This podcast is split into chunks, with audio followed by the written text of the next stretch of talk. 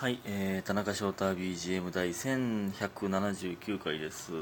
1179は、えー、もちろん3で割れますね。3で割ったら393という、えー、なんとも3で割ってくれと、えー、叫んでいるような数字が出てきます。なので9で割れますね。はい。えー、今回は、ほんまに誰も分からへんと思うんですけど、あの、大の大冒険をあの全部見終わったので、それの感想を勝手に言わせてもらいます。あの、ドラゴンクエストね、ドラクエの、えーまあ、漫画なんですけど、のアニメね。で、えっと、まあ、最近、まあ、最近って言っても2020ぐらいかな、2020ぐらいに、えーリメイクされたんですよ、このアニメがね。めっちゃ昔のアニメなんですけど、その大の大冒険を、まあ、ドラクエ好きなので、えードラクエの漫画はね、ロトの紋章はね、ロトの紋章とその後のロトの紋章の続編みたいなやつ、両方漫画読んだことあるんですけど、ロトの紋章の最初のやつは全巻持ってたんですけど、ただ大の大冒険は、えー見たことなかったんで、まあ、ドラクエの漫画、まあ、興味あったんで、で、まあ、あの、浜田さんとかね、あの、壁ポスター浜田さんとか、シカゴ実業のひちゃさんとかが、えーおもろいというふうに言ってたのを聞いて、あ見てみようって思ったんですよね。で、まあ、多分、え俺1年ぐらいかかったんちゃうかな。マジでずっと言ってたぞ。1年、いや、1年ぐらいかかってるんちゃうかな。ちょうど100話なんですよ。ぴったり100話。いつから見始めたのかわからないんですけど。まあ、あの、多分誰もわからないと思うんで、えーネタバレありでね、えー喋っていきますが、感想をね。まあ、ほんま、まあ、なんていうの、やっぱり、ロトの紋章というね、ドラクエの漫画を、まあ、最初に読んでたんで、あれですけど、オリジナルのね、あの、呪文とか出てくるんですよ。そのドラクエのゲームでは出て、あの、出てこへんけど、みたいな。なんか、あの、ダイが主人公なんですけど、もちろん。で、えーかつて世界を救った勇者のアバン先生っていうのがいるんですけど、そのアバン先生の必殺技のアバンストラッシュとかね。まあ言うたら剣で、剣になんか、まあ、ななんていう斬撃飛ばすみたいなのちゃうか？なんていうの？剣を光らせて突っ込んで切るみたいなことなんですけど、その、むっちゃかっこ悪く説明してるけど。ね。とか、まあなんか、いろいろあるんですけど、それね、あの、ずっとドラクエをやってた人からしたら、ちょっとだけ抵抗あるんですよね。なんか僕的には。知らん呪文、知らん技使ってるやん、みたいな。あるんですけど、まあこれちょっと関係ないんですけど、あのドラクエの、えー、1、2、3とかね、その、ドラクエやってたら、ドラクエモンスターズで出てくる、えーオリジナルの呪文ちょっと抵抗あるみたいなのあるんですけど、そんなんいいんですけどね。えーほんでね、結構大の大冒険なの昔の漫画やからかわかんないですけどなんか結構あるあるというか敵やったやつがどんどん仲間になっていくんですよ、まあ、まあこれはどの漫画でもそうなんですけどなんかどんどん仲間になっていくんですよねまあそれはええねんで。ええんですけどそのマジでそのストーリー知らんと見てるんで倒したってもう死んだって思ってた敵が後々復活して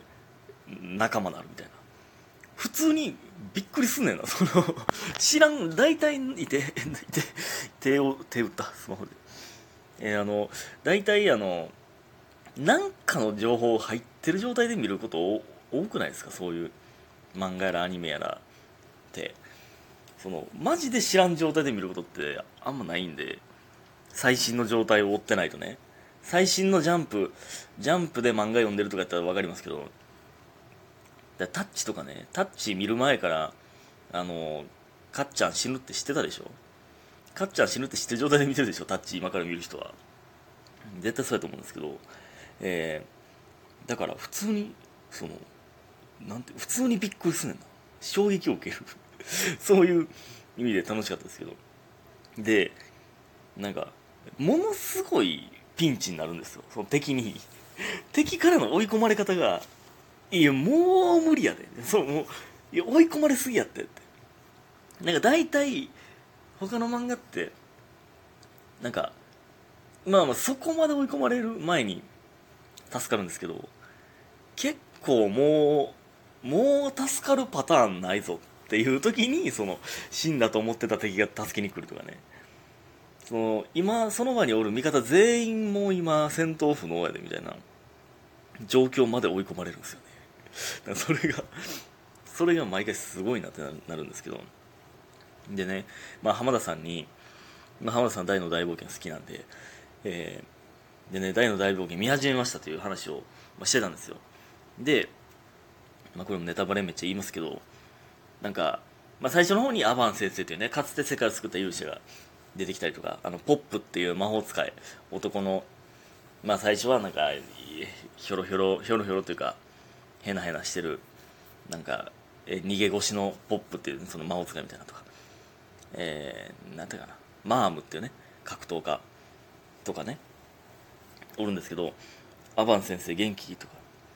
ポップ元気とか、えー、マーム元気ってその浜田さんが いつも聞いてくるんですよ。でいや元気ですよみたいな今のところとか言ってるんですけど。でアバン先生元気だけはアバン先生は3話ぐらいで死ぬんですよね。そのまあ3話は言い過ぎてるか。ら、まあ、かなり序盤で死ぬんです5話ぐらいまでに。で、まあ、それもまあ大たちを救ってかつてアバン先生が倒したと思ってた魔王ハドラーっていうのが来るんですけどハドラーが、えー、登場してハドラーに全滅させられかけるけどアバン先生が命を懸けて倒すみたいな、まあ、これドラクエ、では絶対メガンテっていうね。自分の命を犠牲にして大ダメージを与えるっていう呪文があるんですけど、まあ、これ結構ねどのドラクエの漫画でも感動のシーンで出てくるんですけどあの、ロトの紋章っていう漫画の時もこれはかなり感動しましたねメガンテのシーンは。自分の命犠牲にするからね。やっぱそういう系って死ぬ代わりに大ダメージみたいな。感動するよな。それを使ってアバン先生死ぬんですよ最初に。やけどえっとね75話ぐらいかな。でもう70話以上越しですよ。かなり後半。もう、えー、大魔王バーンっていうね。ハドラーのもう一個上の大魔王バーンっていうのがいるんですけど、えー、の、まあ、アジトに忍び込んでるぐらいの時に完全死んだと思ってた、まあ、それこそまたもうもう無理やっていうぐらいピンチで追い込まれてる時に死んだと思ってたアバン先生が登場するんですよ。でそれをそれの伏線というかで浜田さんは元気ってずっと言ってたのはそういうことやったんやってすごいなるっていうね。その死んいや死んでんねんっていうボケやと思ってたんですよ。元気みたいな。誰々元気いや元気ですよ。誰々元気元気ですよ。えアバン先生元気いや死んでんねんっていう やり取りやと思ってたら そういうことやったんやって。後々になりましたね、まあ、ただこれもこれに関してはツイッターでたまたま最近ね大の大冒険の新しいゲームが出たんですよ。なんでツイッターで大の大冒険がトレンドに上がってたんですよね。その時にアバン先生が復活するシーンがたまたま流れてきて見てもうたんですよね。あのあの最高のシーンを 俺ネタバレ食らってしまってんねほんまに。最悪や。これ知らんかったらほんまに声出てたと思うねんけどな。名シーン。でまああのひちゃさんともねまあバイトちょっとだけラウンジ一緒やったんで最後の2ヶ月ぐらいねの時も大の大冒険の話してたんですけどいやあれは大が主人公やけど一応。あれ大の物語じゃなくてポップとハドラーの物語やでと。え魔法使いのポップと敵のね魔王ハドラーなんですけど。マジでそうやったな。大ってちょっとアホなんですよ。なんかまっすぐやけど。でポップはほんまに人間味あって最初めっちゃ逃げ腰やけどどんどん成長していくみたいな。何回も挫折するけど頑張るみたいなね。